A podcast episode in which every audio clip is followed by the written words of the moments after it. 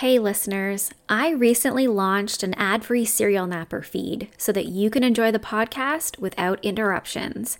Elevate your Serial Napper listening experience by joining my Patreon community and get yourself an ad-free feed on Spotify. For just $2 a month, you can become a member today and unlock ad-free episodes while still supporting the podcast. It's super easy. Just visit Serial Napper on your Spotify app and click the button at the top that says Exclusive Episodes for Subscribers. Don't use Spotify for your listening? No problem. Just visit patreon.com/serialnapper to get your episodes ad-free and enjoy uninterrupted storytelling while you get your naps in. Mother's Day is almost here. Have you found that truly special, sentimental gift for your mom yet? Don't worry, I got you. MyLifeInABook.com is a unique service that turns your mom's life stories into a beautiful book. Here's how it works. Every week, MyLifeInABook.com will send her a question via email.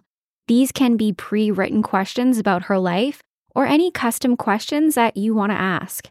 And then she can either type her response or use their voice-to-text feature, and MyLifeInABook.com compiles all of her responses into a beautiful keepsake book. Imagine discovering stories about her youth, adventures, and the challenges that she overcame. This book becomes a legacy, something you and your children can treasure forever. Your mom has given you a lifetime of stories. This is your chance to give her a way to share them. I loved this idea so much that I've started my own My Life in a Book for my children to have. The thought of my son and daughter being able to learn about my life story as they grow into their own adulthood is truly special. It's been an enjoyable journey of self-reflection for me too, with questions like, which one event made the greatest impact on your life? It's brought back memories I didn't even know I had.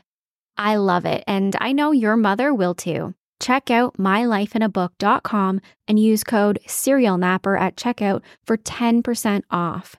Create an unforgettable gift for your mom this Mother's Day. That's MyLifeInABook.com and use code SerialNapper for 10% off today.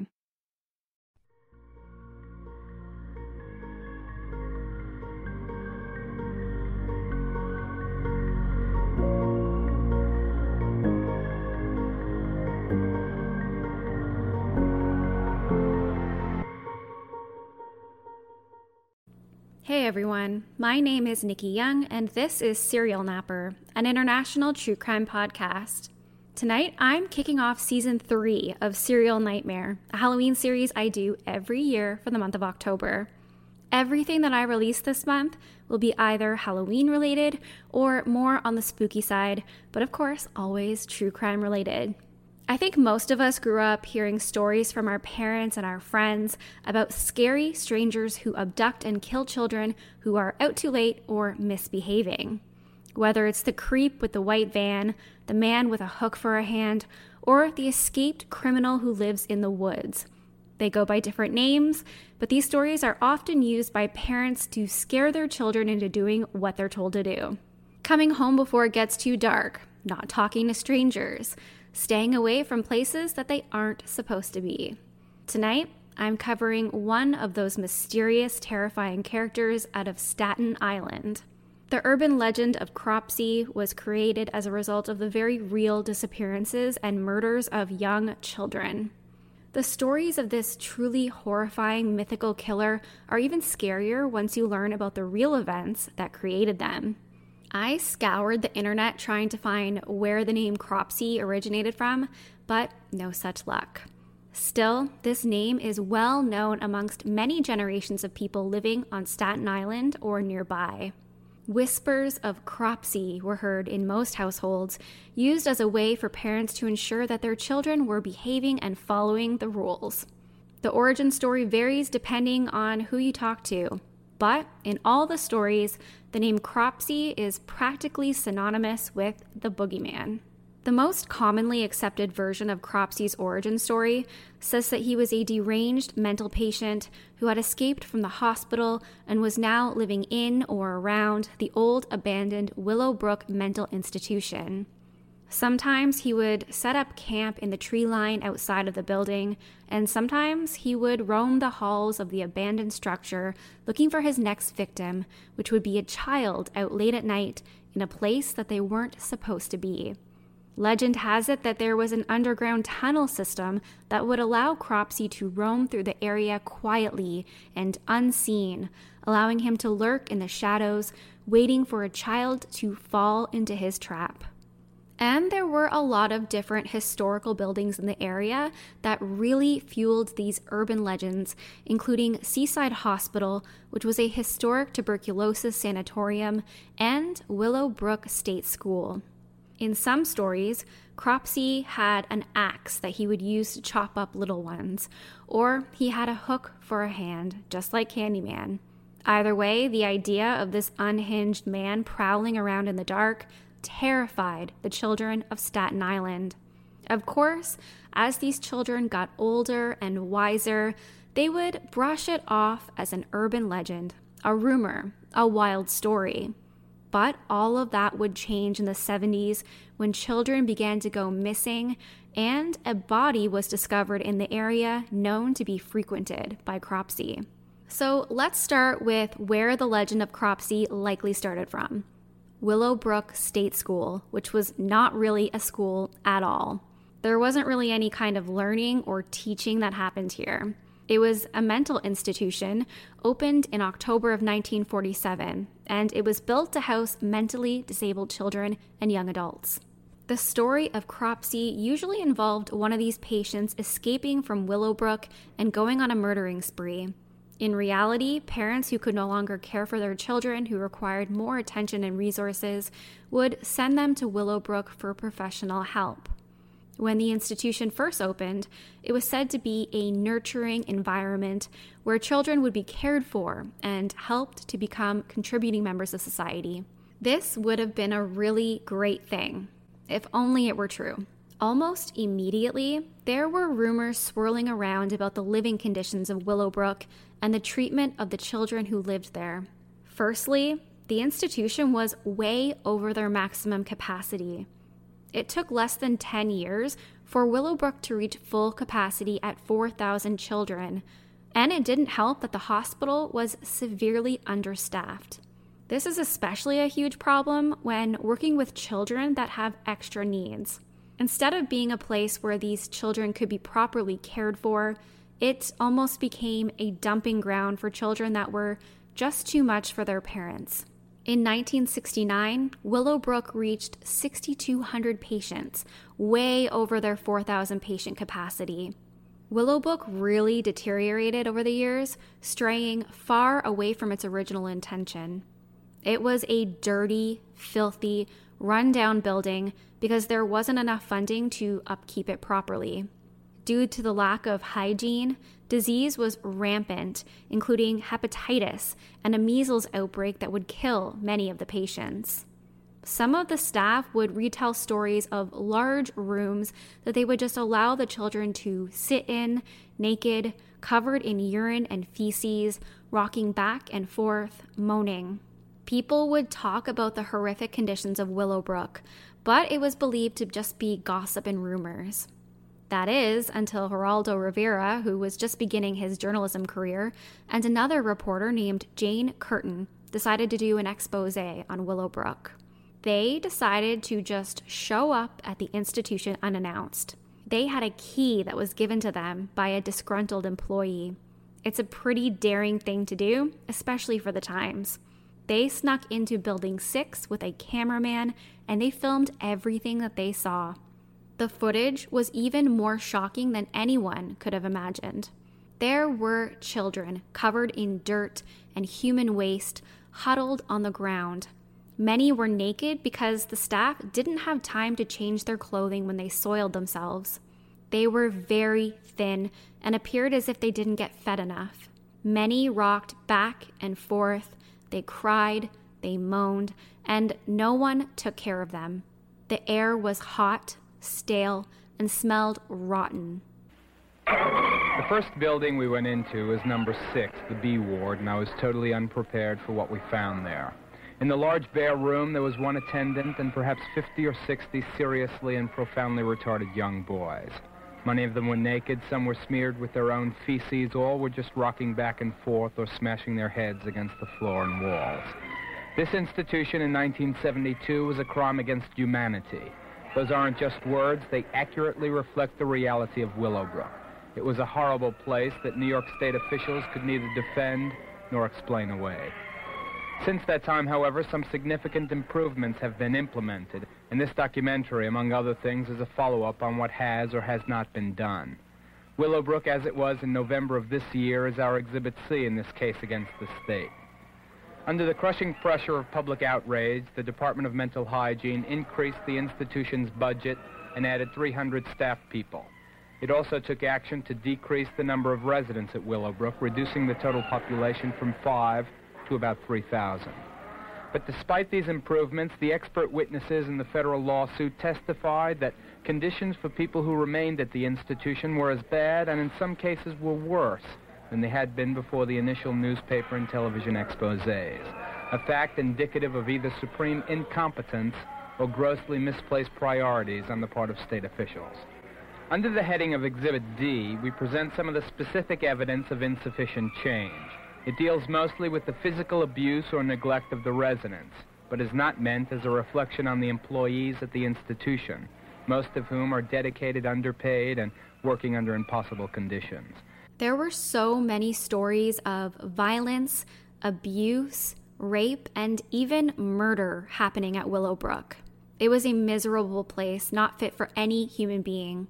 When everything that was happening there was exposed, there was a plan put in place to begin closing the institution down, but it definitely did not go very well. Most of the patients were moved to foster homes or other facilities, while others who were deemed more self-sufficient were simply just set free and expected to survive on their own. Willowbrook officially closed in 1987, and now the rumors that Cropsey was an escaped patient changed to Cropsey was a former resident of Willowbrook who was now homeless and living in the abandoned building and the surrounding forest. And there was some truth to this. There were rumors that some of the former patients lived in a tunnel system underneath the abandoned school, while others set up makeshift campsites amongst the trees. Either way, it was confirmed that there were people who came back to live at or near the school because it's all they really knew. Even though it was an absolute hellhole for many of these patients, Willowbrook was their home.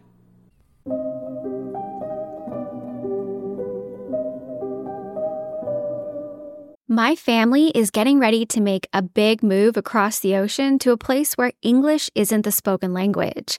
This isn't my first rodeo, so I'm making sure I'm fully prepared by learning the language ahead of time. Sure, I know I can use an app once I get there, but you'd be shocked by how much gets lost in translation. I want to talk like a local, which is why I'm excited to use Rosetta Stone, the most trusted language learning program available on desktop or as an app. Rosetta Stone truly immerses you in the language you want to learn and has been a trusted expert for 30 years with millions of users and 25 languages offered, including Spanish, French, Italian, German, and more. Rosetta Stone helps you to think in the language you're learning using an intuitive process that's designed for long-term retention. Their built-in True Accent feature gives you feedback on your pronunciation so that you're easily understood by native speakers. They have convenient desktop and app options, so you can learn on the go, and they offer a lifetime membership that includes all 25 languages at an incredible value. And now you can save even more with 50% off. Don't put off learning that language. There's no better time than right now to get started. For a very limited time, Serial Napper listeners can get Rosetta Stone's lifetime membership for 50% off. Visit rosettastone.com/today. That's 50% off unlimited access to 25 language courses for the rest of your life. Redeem your 50% off at rosettastone.com/today today. Sunnier, warmer days are almost here. Why not get a head start on looking and feeling your best this summer by trying something new like Factor's no-prep, no-mess meals that are ready to eat in just 2 minutes. Get a helping hand to meet your wellness goals with Factor's chef-crafted meals that include different nutritional options like Calorie Smart, Protein Plus, and Keto. Healthy meal planning has never looked so good with Factor's fresh, never-frozen meals that are also dietitian approved. No matter how busy you are, Factor can help kickstart and maintain a new healthy routine by making it easy to enjoy nutritious meals on the go. Plus, you'll never get bored eating the same thing every day because they offer 35 different meals and more than 60 add-ons to choose from every week. We're talking restaurant-quality meals that feature premium ingredients like filet mignon, shrimp, and blackened salmon because eating healthy doesn't have to be boring. Personally, I love not having to overthink what I'm going to eat every single day because that's half the battle, and I don't have to bother with shopping, prepping, cooking, or cleaning up. But the best part is, these meals are delicious with ingredients you can trust. Crush your wellness goals this May. Head to factormeals.com/napper50 and use code napper50 to get 50% off your first box plus 20% off your next month. That's code napper50 at factormeals.com/napper50 to get 50% off your first box plus 20% off your next month while your subscription is active. One of these individuals who came back to live at the school was a man named Andre Rand. Andre wasn't a patient. However, he had been an employee at Willowbrook, working as an orderly. Even though he was a staff member, Andre also was mentally challenged himself. He had a very low IQ. He didn't have anywhere else to go, so he set up various makeshift campsites near the closed-down school. Andre Rand was as close to the real Cropsey as anyone ever could be, and he terrified all of Staten Island for years to come. Andre Rand was born on March 11, 1944, and he was given the name Frank Ruchan, which he would later change. Growing up, his mother spent much of his youth in a mental institution where Andre would often visit with her. He spent a lot of time at this institution. His father died when he was just 14 years old, so again, he spent most of his life hopping between family and just really raising himself while his mother was in this institution. He likely became interested in working at Willowbrook as an orderly because he spent so much time visiting his mother at a mental facility. When he was 25 years old, Andre was arrested for kidnapping a 9-year-old little girl and attempting to sexually assault her. Thankfully, he didn't get a chance to because the police found him with the girl in his car sitting in an empty parking lot. He would plead guilty and only serve 16 months behind bars before he was let out on parole, which is terrifying. He kidnapped a child and he was going to rape her, but he was caught before it happened. People like that should quite literally never see the light of day again, in my opinion. After his release, Andre both worked and lived on the grounds of Willowbrook as a custodian, an orderly, and even a physical therapist, which he had no training to do. The institution was pretty much his whole life, so when they ceased operations and closed down, he didn't really have anywhere else to go, which is why he would camp out in the forest that surrounded the building. Think about that for a second. It's almost as if he made the whole idea of Cropsey come to life. This man who had abducted a child and was going to harm her had worked at a mental institution, which was now abandoned, and he was now living in the woods and lurking in the shadows. This was a very dangerous man, and it was only a matter of time until he would strike again. In 1983, he did something pretty brazen, and I think it speaks to his mental capacity and his twisted mind. He pulled up to a YMCA with a school bus, and he had 11 children board the bus with the promise of taking them to the park. The kids unfortunately didn't seem to know any better, and they all gladly went with him. To me, it seems like he was kind of testing the waters and seeing what he could get away with, because he didn't end up hurting those kids, thankfully. Instead, he took them to a White Castle restaurant for hamburgers and then to the Newark airport to watch the airplanes before driving them home. Since he didn't physically harm any of the children, he only spent 10 months in jail for unlawful imprisonment, but this should have been a huge wake-up call for the police, particularly if you were to look at his criminal history. At this point, Andre's movement and actions mostly went under the radar, and for now, Cropsey was still just an imaginary being, too scary to be a real person. But all of that would change. On July 9th, 1987, 12-year-old Jennifer Schweiger was reported missing by her parents. The little girl had Down syndrome and was last seen taking a short walk near her home. Witnesses would say that they saw her walking down the sidewalk with a man who matched the description of Andre Rand. Because of his past crimes and the close proximity of his camp to Jennifer's home, Andre was immediately a suspect. Volunteers searched the community, including the woods and the buildings of Willowbrook. They thought that maybe she had just gotten lost, turned around, and ran into the buildings to seek shelter. The search for little Jennifer would go on for more than a month, and still no sign of the little girl. Without a body, it would be difficult to determine what had happened to her or who did it. But police arrested Andre Rand anyway and placed him under a 30-day psychiatric evaluation. They were hoping to get information out of him that would lead to Jennifer's body, though they didn't have any physical evidence to connect him to the disappearance. And Andre, he maintained his innocence. And then, just days after Andre was taken into custody, Jennifer's body was discovered near the Willowbrook State School. A group of volunteers discovered an area on the ground that looked kind of suspicious. The ground had been disturbed, and it had these small clay balls lying on top of it. As they brushed away the earth, they saw an arm sticking out of the ground, and they called the police. The shallow grave that Jennifer laid in was very close to where Andre was living in his makeshift campsite. This confirmed to the police and the community that they likely had the right guy. Andre Rand had probably killed Jennifer Schweiger. Even without any physical evidence, they decided to charge him with first-degree murder. The images that would be posted on the front page of every newspaper of Andre was disturbing. Andre was shown in police custody, looking completely deranged and even drooling. He looked like a madman. And truthfully, he may have broken just the night before. Investigators needed Andre to talk about what he had done to Jennifer and where her body was.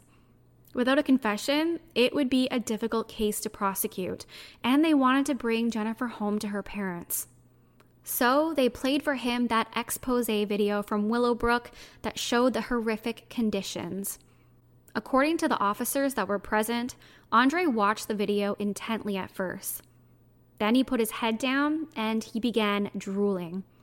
He immediately shut down. His eyes rolled in the back of his head, and he would not speak to anyone for several days.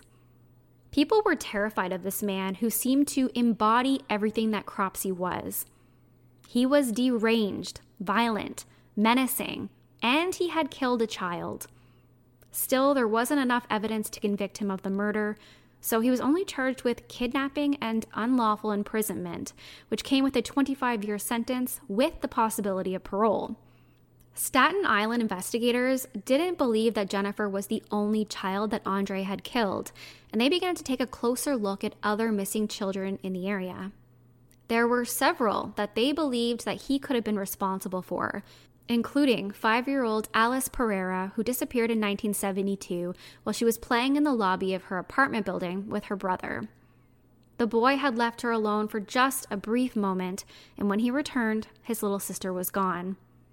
At first, authorities believed that maybe her father had abducted her and taken her out of the country due to an ongoing custody battle between her mom and dad, but that turned out to not be the case. Alice's body has never been found, and Andre has never admitted to the murder, though he is still the primary suspect. He just so happened to be working as a painter at Allison's apartment building when she went missing. So it's too strange of a coincidence to simply dismiss. Then there was 7-year-old Holly Ann Hughes, who disappeared in July of 1981. Her mother had sent her to the store to buy a bar of soap. The clerk at the store remembered seeing her because she was a little short on change, but he let her have the soap anyway. After leaving the store, Holly Ann would never be seen again. Andre was questioned regarding Holly Ann's disappearance.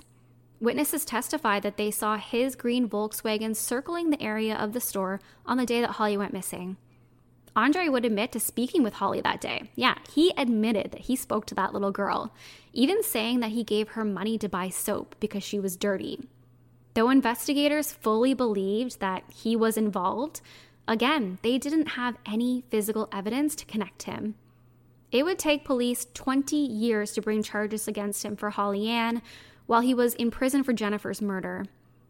This is another case where Holly Ann's body has never been found, so we don't truly know what happened to her. For this reason, Andre was never charged with murder, only kidnapping, which gave him another 25-year sentence. Next, there was 11-year-old Thais Jackson, who disappeared from the Mariners Harbor Motel in 1983, just 12 days after Andre had been released from prison for kidnapping the little 9-year-old girl. While her mother was sleeping, another resident of the motel asked Thais to go pick up some chicken wings from the supermarket. She was never seen alive again, and her body has never been found, but Andre is once again the main suspect in her disappearance. He had a campsite less than half a mile from the motel, and Thais's mother, she said that she saw a man that matched Andre's description lurking around in the parking lot shortly before her daughter disappeared. Again, it's just way too convenient to be a coincidence. Finally, investigators believed that Andre had abducted 22-year-old Hank Gafforio, who was mentally challenged. Hank was last seen in 1984 at the Spa Lounge having a drink with a man that looked like Andre. He stayed until closing time, and when he left, he was never seen or heard from again. These are all cases of suspicion, and Andre has never been charged with any of their murders, but you've got to look at the probability. His connection to all of these disappearances and more, and his previously proven criminal actions, kind of make you think he could have done it.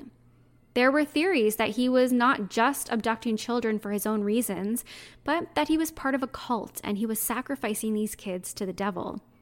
There were rumors that Andre would dig up dead bodies at a nearby cemetery and then have sex with them. There was also a theory that he was part of this underground network of other homeless and mentally challenged individuals who all lived under the abandoned Willowbrook building. Some investigators believed that he would abduct these children and then pass them around to his friends to abuse. But again, this has never been proven, and he claims that he is completely innocent. Unless you speak to some of his prison buddies, who say that he has bragged about the killings, and he has even compared himself to Ted Bundy because they both owned Volkswagens. In the 2009 documentary titled Cropsey, there's an interview with a former minister of a church who said that he was asked by the police to let Andre live with him so that they could get information out of him. They wiretapped the phone in the house, they placed bugs in the rooms, and they had police surveillance sitting outside of the home at all times. According to this minister, Andre confessed to him that he was the one who kidnapped and murdered little Jennifer Schweiger because her family didn't want her and she was all alone. Apparently, Andre also said that it was part of his mission to cleanse the world of imperfect children, meaning these children who had any sort of mental or physical disability, which is truly, truly sickening, truly disturbing. Andre Rand will become eligible for parole in 2037 when he will be 93 years old. He has never been charged with any of the children's murders, only the kidnapping and the attempted rape charge. Did this monster stalk and kill these kids? We don't know for sure, but it's more than possible. If Andre Rand is really Cropsey, at least we know that he will likely die an old man all alone in his cold prison cell, which is more than one could hope for punishing a man made of urban legend. Still, keep your babies close, stay out of the woods, and abandoned buildings. Because if Cropsey is real, he likely lives within the minds of other sadistic, tormented souls like Andre Rand. That's it for me tonight. If you want to reach out, you can find me on Facebook at Serial Napper. You can also search for me on Apple or Spotify or wherever you listen to your podcasts. Check me out on Twitter at Serial_Napper, or I'm on YouTube, Nikki Young, Serial Napper, and that's all one word. Until next time, sleep tight and don't look under the bed. Bye.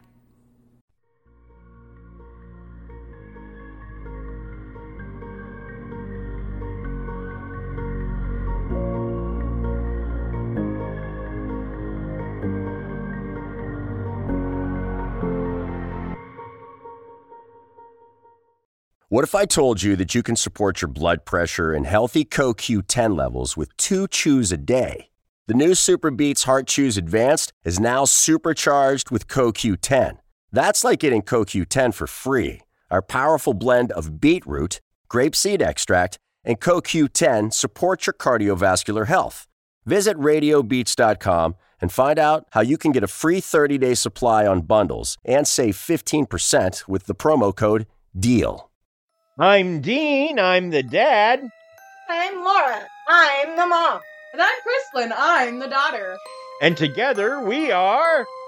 Family Plot! The Family Plot Podcast, a show where we discuss history, folklore, true crime, and the paranormal. Minus all the oogie bits. We are PG-13. I'm almost 15 now. Don't ruin the commercial. Do catch us looking into special topics like the origins of fairy tales, Sherlock Holmes, and the trial of Dr. Hyde and Mr. Swope. Find out who Dad Man Crush is, or what happens in Krista's Corner. But behave, you two, so come be a part of the fam. Available on Google, iTunes, Spotify, or wherever you get your podcasts. The Family Plot Podcast. Bye!